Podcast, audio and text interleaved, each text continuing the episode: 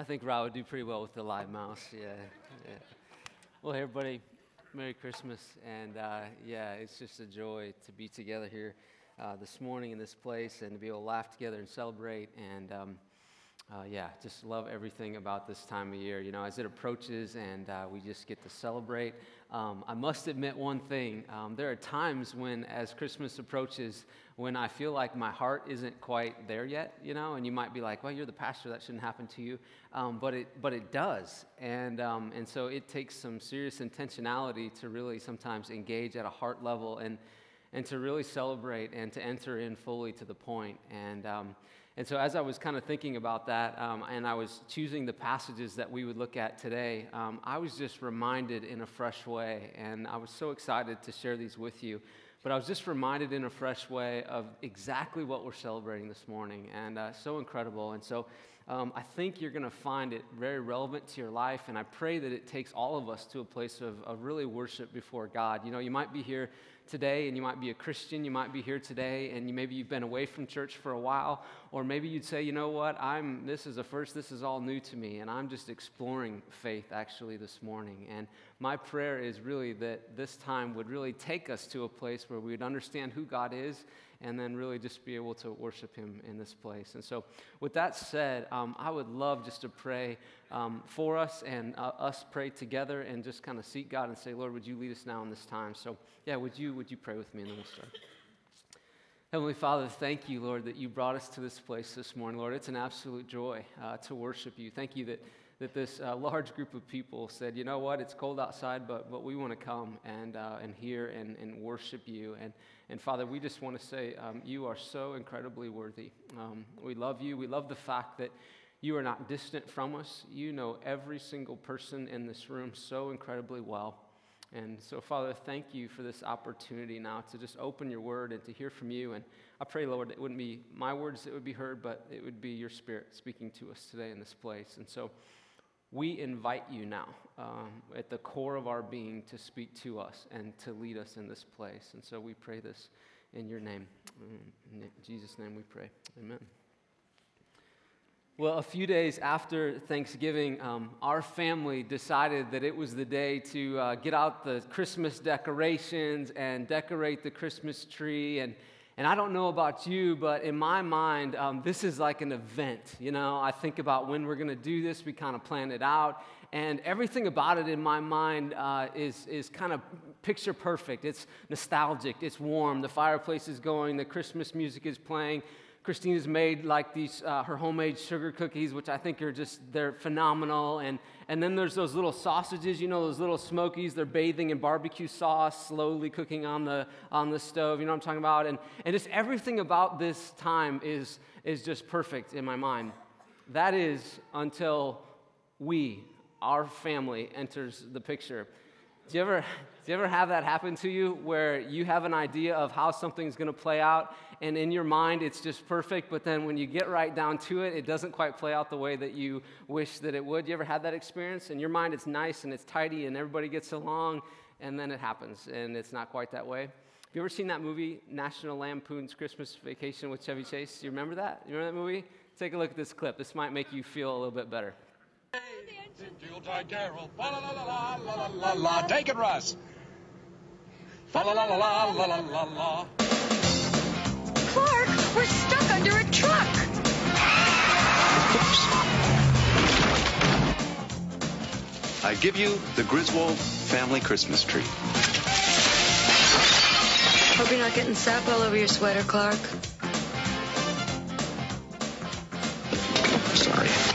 Little knot here can work on that.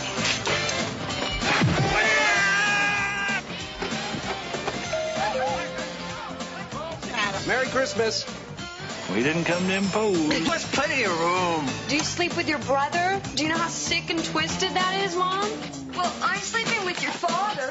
Have you got a kiss for me? Eh, you better take a rain check on that, Art. He's got lip fungus they ain't identified yet.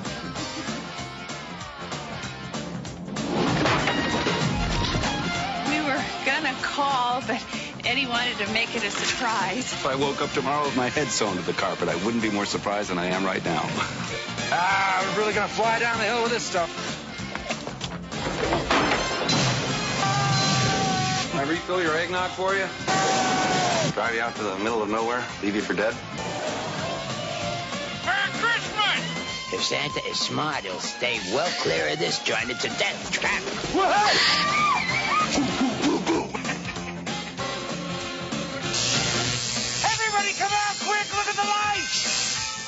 want you to say grace. I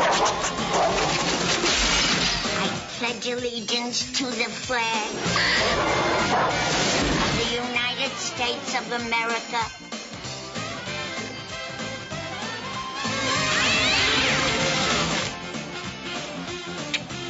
That thing had nine lives. She just spent them all.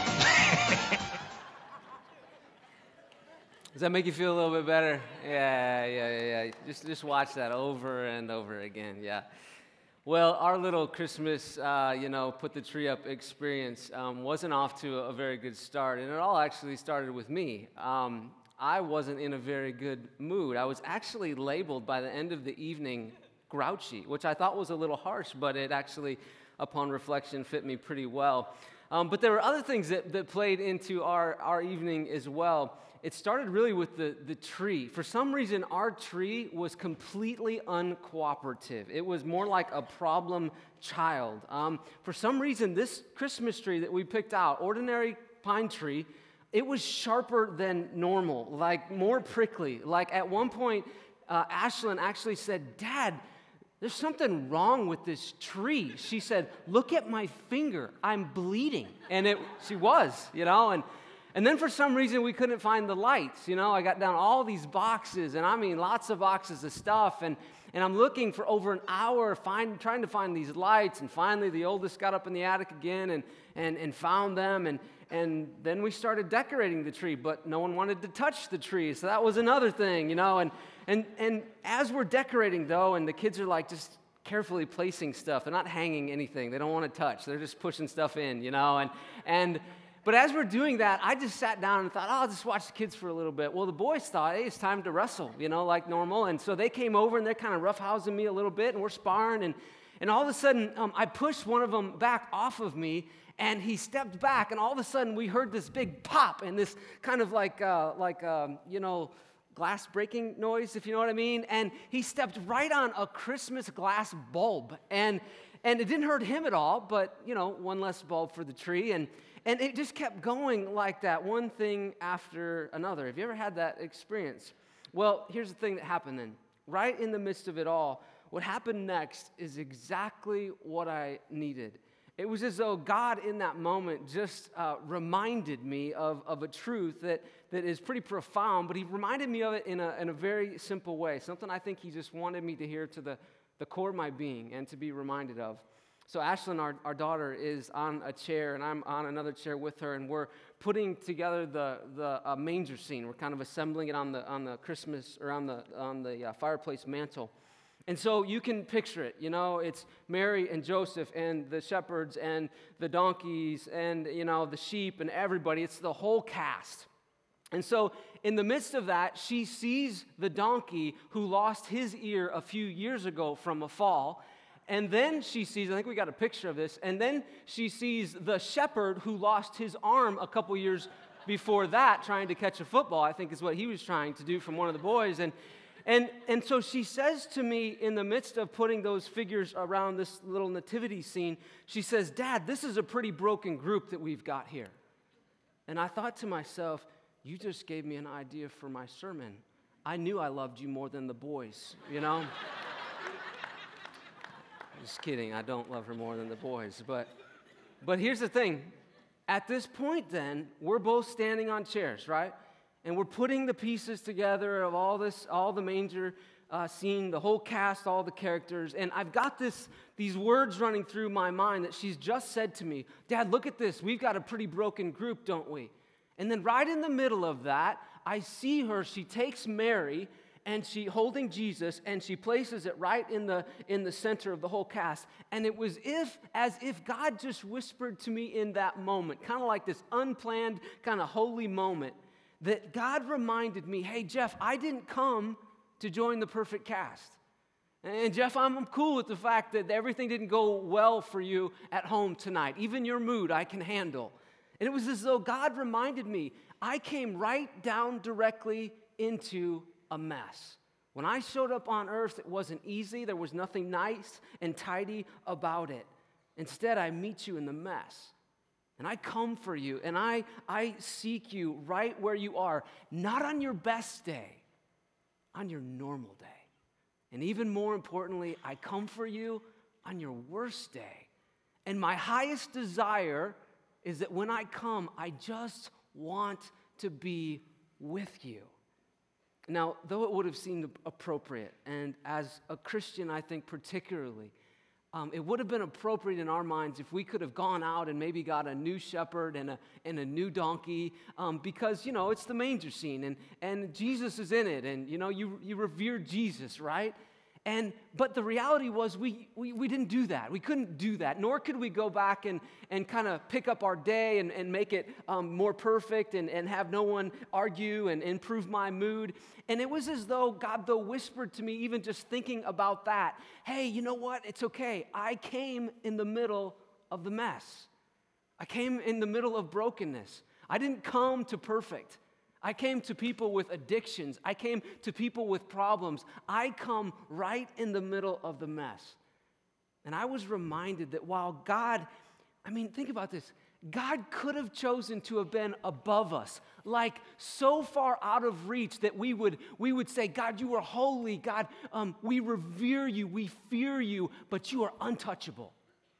Or could God could have come and he could have been just a few steps ahead of us, ahead of us, far enough in front of us that he was out of our reach with our imperfection, but he didn't. And it just this simple truth just blew me away. He came right down in the center of it all. He enters right in to our brokenness and he chose to be with us. And that's just one of the things that I love about Christmas. It's this reminder that God doesn't skirt the brokenness. And God sees the pain that sometimes you feel, and He understands it. And He sees the things that we experience, and he's, they're not foreign to them. And instead of avoiding them, He enters into them. God doesn't avoid the messy divorce. And God doesn't put his hand out at the person who's been away. He doesn't give them the hand, the person that's made choices that honestly they wish they could just go back and redo them. God doesn't do that. God doesn't refrain either from the pain or the loneliness that sometimes, oftentimes, particularly this time of year, brings about. God isn't repelled by brokenness. Instead, he runs right to it.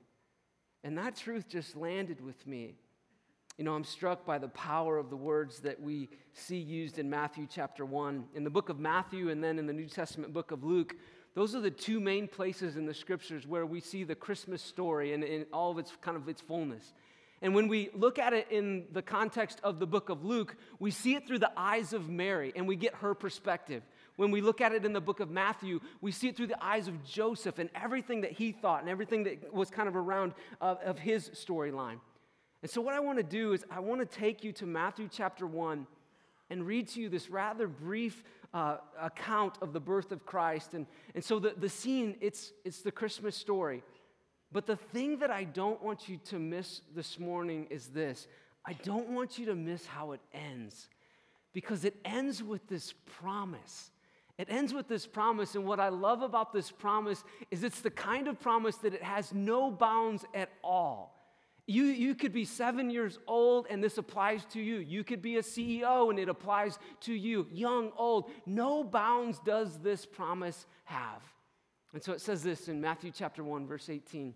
It says, This is how the birth of Jesus, the Messiah, came about. His mother, Mary, was pledged to be married to Joseph but before they came together, she was found to be pregnant with the Holy Spirit. Now, you can just enter in here. You can enter in, okay, this story is going to have some divine encounters in it, but you can also insert right here, this story just got incredibly, incredibly complicated.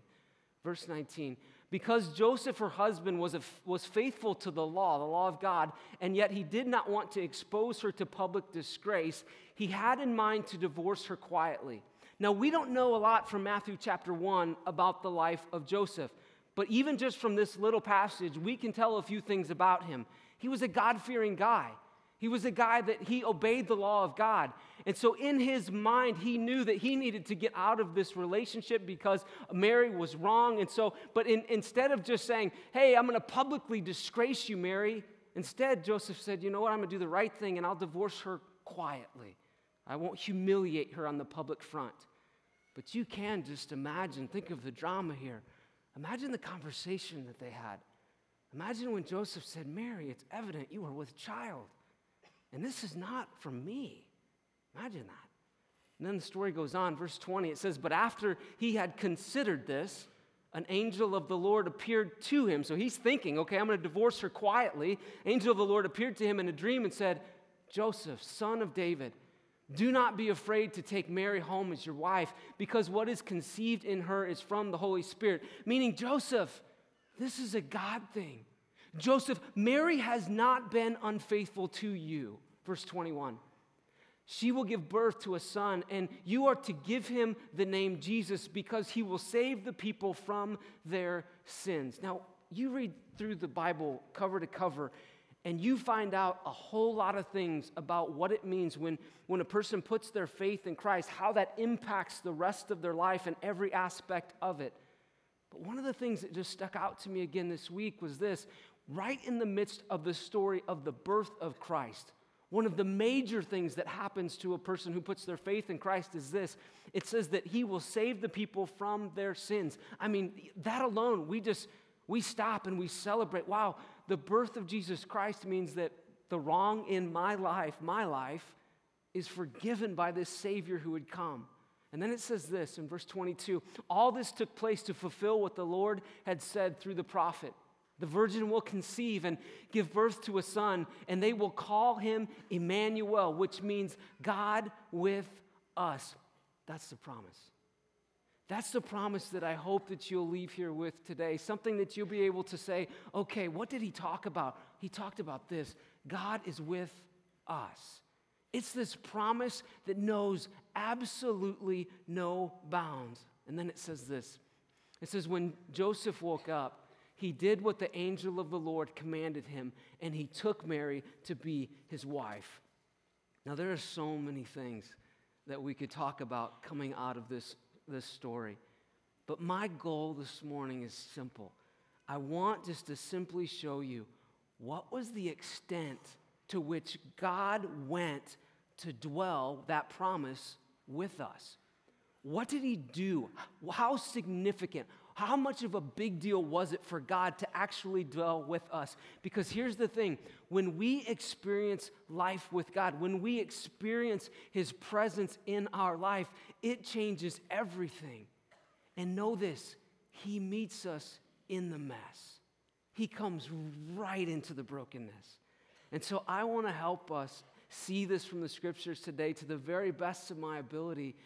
And this is so important this morning because here's the thing if you left this room and you went out and, and you asked maybe 10 people, 10 strangers, and you said to them, Do you believe beyond a shadow of a doubt that you can know God personally? And then if you followed it up by saying this, Do you believe that God is actually for you? Do you ask people that question? 10 people what would probably happen is the majority of them would give you answers that would be filled with all sorts of doubt and uncertainty. And that couldn't be further from the heart of God. And the truth is, when we do experience His presence and His love and His grace and His forgiveness, it changes everything. The fact that God is with us, game changer. There's a pastor named John Ortberg, he's an author as well, and he wrote a good book called God is Closer Than You Think. And, and in it, he said this. I want to read this quote to you. It's a little bit long, but it's powerful. He said, The central promise in the Bible is not, I will forgive you, although, of course, that promise is there. It is not the promise of life after death, although we are offered that as well. The most frequent promise in the Bible is, I will be with you. Before Adam and Eve ever sinned or needed forgiveness, they were promised God's presence. He would walk with them in the cool of the day. The promise came to Enoch, and he's going to go through, he's going to list all these people you, from the start of the Bible all the way through. The promise came to Enoch, who walked with God. It was made to Noah, to Abraham and Sarah, to Jacob and Joseph and Mary and David and Amos and Mary and Paul and too many others to list. When God Himself came to earth, His redemptive name was Emmanuel, God with us. When Jesus left, His promise was to send the Spirit so that I am with you always, even to the end of the age. Now, here's the thing if you read through the scriptures, you see over and over again this promise that God lavishes on us. And the promise is this I will be with you. It's recorded this way in the book of Ezekiel, chapter 37. God speaking, My dwelling place will be with them, and I will be their God, and they will be my people. Now, here's the thing life will have its messes, won't it? I mean, there is no perfect family. There is no perfect relationship. There is no perfect workplace. Life will have its, its messes, but the presence of God is so real. You know, if there's one thing I think that screams the love of God to us, it's the manner in which Jesus came to be with us. And I think we need to kind of, this time of year particularly, we need to remember okay, what really happened? What's the magnitude of that? Or maybe even this morning, you need to just be able to see that for the very first time. What was the high price that God paid to dwell with us? Because here's the thing it wasn't easy for God, it cost Him everything. It costs Him more than we can get our minds around. It causes us to pause and just reflect, and it leads us really to a place of worship. And it was also hard for God because it wasn't as though God was coming to a people that were like, with open arms, Lord, we receive you. We've been waiting for you to come, our long awaited Savior. We're so glad that you're here. That wasn't the case. In the New Testament, the Apostle Paul, he wrote this letter to this church, to this group of people in the city of Philippi. And in this letter, Paul speaks directly to the distance that God was willing to travel for you and I, the distance that God was willing to travel to be with us. And so Paul speaks of Jesus, and he says this in Philippians 2, verse 6. He says, Who, Jesus, who being in the very nature God, did not consider equality with God something to be used to his own advantage. Rather, he made himself nothing by taking the very nature of a servant and being made in human likeness. Now, think about this. I know for me personally, when I hear the Christmas story, and particularly when I get to that part where it says that there was no room in the inn, you know what I'm talking about? Mary and Joseph, they're on their way. Mary's going into labor. They can't find a place. There's no room in the inn. And then Jesus ends up, true story, being born in a barn. Now, I don't have to tell you how weird and hard and awkward that would have been. You know what you find on the floor of a barn, right? Not exactly the most sterile environment to be born into, but he was being made into human likeness. And he entered in with humility at an incredible level. And then it says this in verse 8 and being found in the appearance as a man, he humbled himself by becoming obedient to death, even death on a cross. Speaking here of the, the crucifixion of Jesus Christ. Isaiah, the Old Testament prophet, when, when he was speaking about who Jesus was, and, and as he was seeing as well the humility that, that Jesus would exhibit and extend and as he, as he wrote about that, he wrote about exactly the extent to which Jesus would travel, all that he would do to bring redemption to people like you and to people like a person like me. And, and he makes it so clear it cost him everything. That was the distance he went.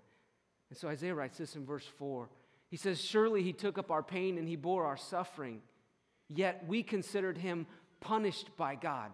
So it says that he bore our suffering. What it's saying there is this that you have sin and I have sin, but instead of just coming and saying, hey, end of story, it was a beautiful birth and Mary and Joseph lived happily ever after, and so did Jesus, no. It didn't play out that way.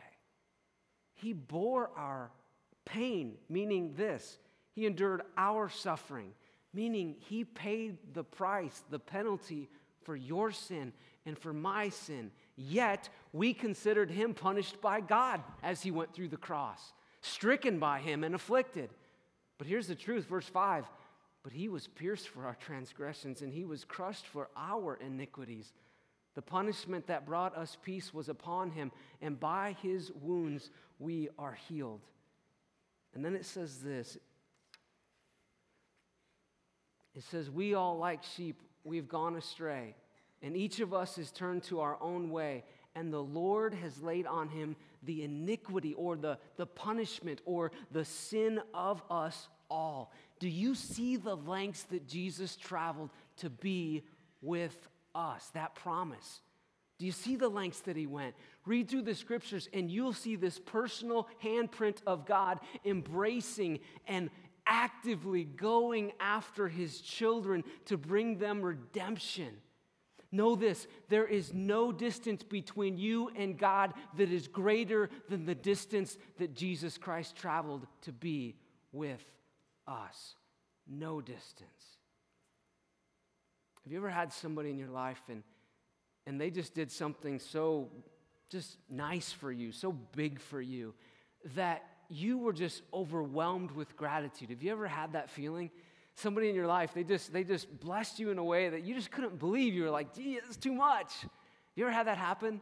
And you, you know that feeling that wells up inside of you when somebody does that. It's just, it's just such gratitude that you feel for them. You want to express it, but the words can't even do it. And, and it's that way. Lots of times, I'll get to talk to somebody who's just put their faith in Jesus Christ.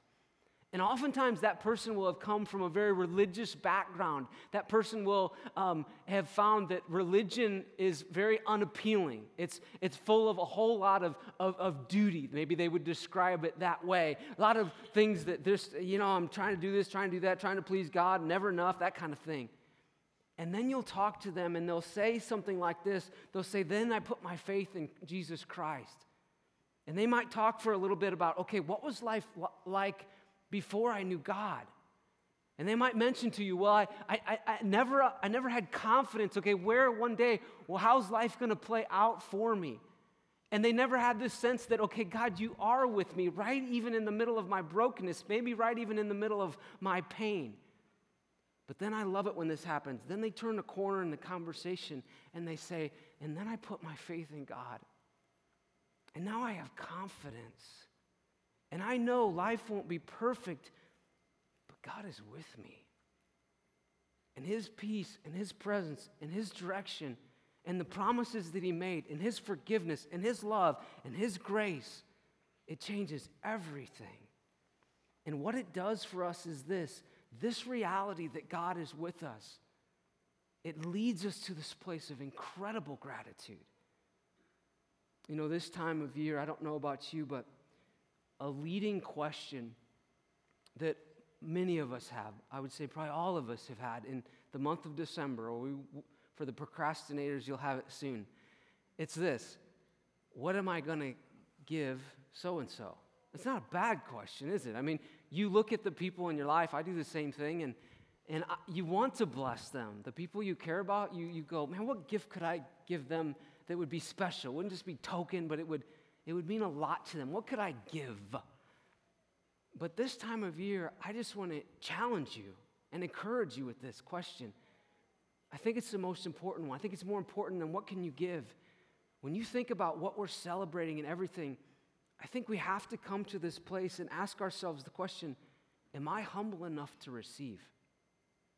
Am I humble enough to receive this gift from God that I don't deserve, but oh man, it is so good. The fact that God is with us, the fact that God would forgive me, the fact that God bore the penalty for my wrongdoing.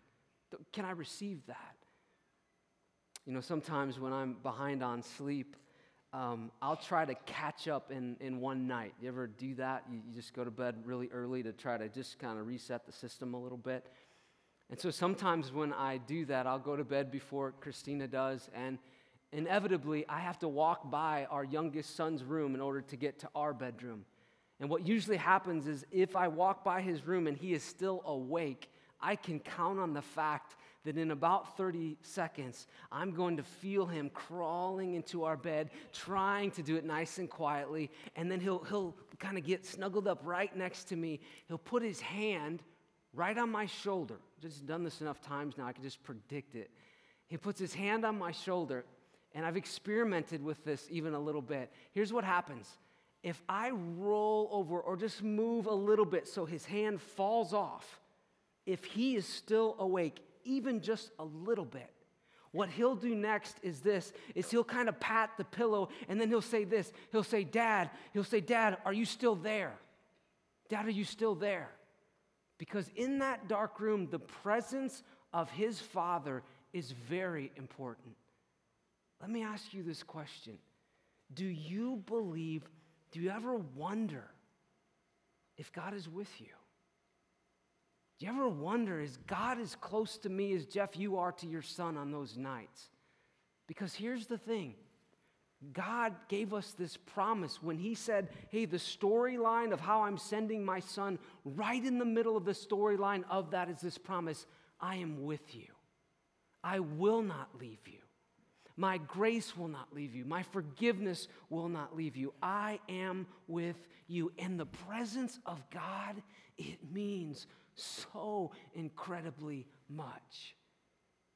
Back to this promise, Matthew chapter 1 says, The virgin will conceive and give birth to a son, and they will call him Emmanuel, which means God with us.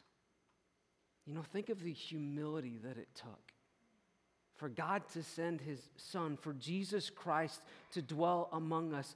And in this incredible act of humility, he offers us this incredible gift. But what struck me uh, in a fresh way this week was this it takes an incredible act of humility on your part and on my part to receive it and to say, Yes, God, I want you to be with me. Emmanuel, God with us, God with you, with me. I want to close with this story. On Christmas Day in 1864, there was this poet, and his name was Henry Longfellow. And he composed the words to what would become this famous Christmas carol. I heard the bells on Christmas Day. And with many best songs, you know, with many of the, the songs that become famous, oftentimes those songs come out of a place of tragedy. His source of tragedy, his source of brokenness and pain and despair had to do with his wife and his son. And it created a mess for Henry that, that drove him to a, to, uh, to a place of utter despair. His wife was killed in a fire. And in the middle of it, Henry tried to save her. And in his effort to save her, which was unsuccessful, he was burned so badly he couldn't even attend her funeral. About a year later, then, his son was shot in the American Civil War and it paralyzed him. And on Christmas Day, 1861, overwhelmed by the life that he faced, he wrote these words. He wrote, How inexpressibly sad are all holidays. A Merry Christmas, says the children, but that is no more for me. Maybe you can relate to that even today. Maybe you can relate to that kind of pain. Maybe brokenness that you didn't even create, it just came your way. Take a look at this clip.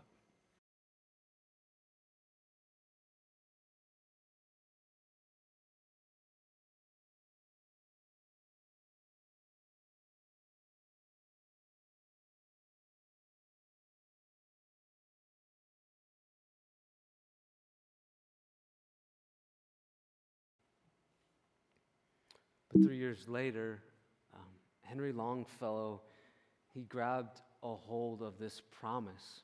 And after years of despair and years of anguish and inner toil, he wrote these words again as he grabbed a hold of this promise. And for Henry Longfellow, he realized okay, life with God, the fact that God would dwell with us, he realized okay, it's not just an option out there. He realized it's the best option, it's an incredible option. And so, in that place, he wrote the famous carol with these words God is not dead, nor does he sleep. Peace on earth, goodwill to men. And you know, maybe you've thought, hey, surely, surely God would not enter into my brokenness. Or maybe even you're here this morning and you would say, you know what, I, I've been doing life without God for so long. Why would I invite him in now? Or maybe you would say, you know what, I've been doing life with, without God for a long time, and actually, I'm doing okay. I just want to say this to you with, um, with 100% sincerity. God has so much more for you than just okay. And God has so much more for you and such a bigger desire for you than to just get along. He desires abundant life for you. When you invite him in, and know this about God, he's not the type that he'll put you in a headlock and stiff arm you and just drag you to himself. He doesn't work that way. But when you invite him in and you begin to see him work in your life, and I'll be honest, there are things that he might expose in you that you would just rather leave alone. But over the long haul, as you see the love of God to the core of his being, as you see it show up in your life and you experience his love and his grace and his forgiveness and his renewal and his strength and his continual presence, you will look back and you will say, Oh, life with God, that is an option I wish I would have considered sooner. I came to know Christ in college, and, and I'll be honest, life since then has not been even close to perfect. But if you were to ask me if I could do anything over, I would say this I wish I would have gotten serious about my faith in Jesus Christ sooner. So here's what I want to do before we look at how Longfellow responded eventually after he put his trust in God. And we're going to sing then together to close. But before we do that, I want to invite you to do something this morning. I want to invite you to put God in the center of your life. Think of a manger scene. I don't want to invite you to put God like where the sheep are, clear on the, the edges, but right in the not attack on. But would you put God right in the center because He comes right down into the middle of the brokenness. He comes for those who are not perfect and who know it. In Luke chapter 5, it says that Jesus came not, not for the healthy, but he came for the sick. He didn't come to call the righteous, and those were like the self righteous, those that were prideful and said, I've got it all together. But he came to call those who would say, I humbly come before you, Lord, because I don't have it all together. Romans 5 says that while we were still sinners, in the midst of your worst day, God, Christ, died for us. And so now I'm just going to pray for us. And if you're a Christian here today, um, oh, would, would you worship? Let's worship God together in this place. And then if you're not, if you haven't ever said, God, I invite you in, I long for your presence, I've done it long enough on my own, I just want to ask you this morning, would you simply say, God, I invite you in? Would today be your day when you invite God in? It's a game changer you'll never regret. And so, yeah, let me just pray for us and we'll close. Lord, I thank you this morning for Christmas. Lord, I thank you for this time of year that reminds us of the extent to which you traveled so that you could be with us, and the extent to which you traveled that distance, Lord. No matter how wide the distance is between you and us at this point, the distance that Jesus Christ traveled makes up for that. That was greater. And so, Lord, thank you for the opportunity you give us to invite you into our lives. So, if you're here this morning and you would say, you know what, I've never done that, you can simply say to Jesus right now, Jesus, I invite you in. And I thank you that you died for me. I thank you that you um, me the fact that you will be with me, that you forgive me of my sins, that you lead me, that your presence will guide me, you'll direct me. And I embrace you today. Lord, we worship you in this place. And if that's a first time kind of prayer for you today, I just want you to know God rejoices. You are a child of God. You've just begun a journey. Oh, that you are going to experience the, the reality of God with you in your life. It's incredible. And so, Lord, we love you.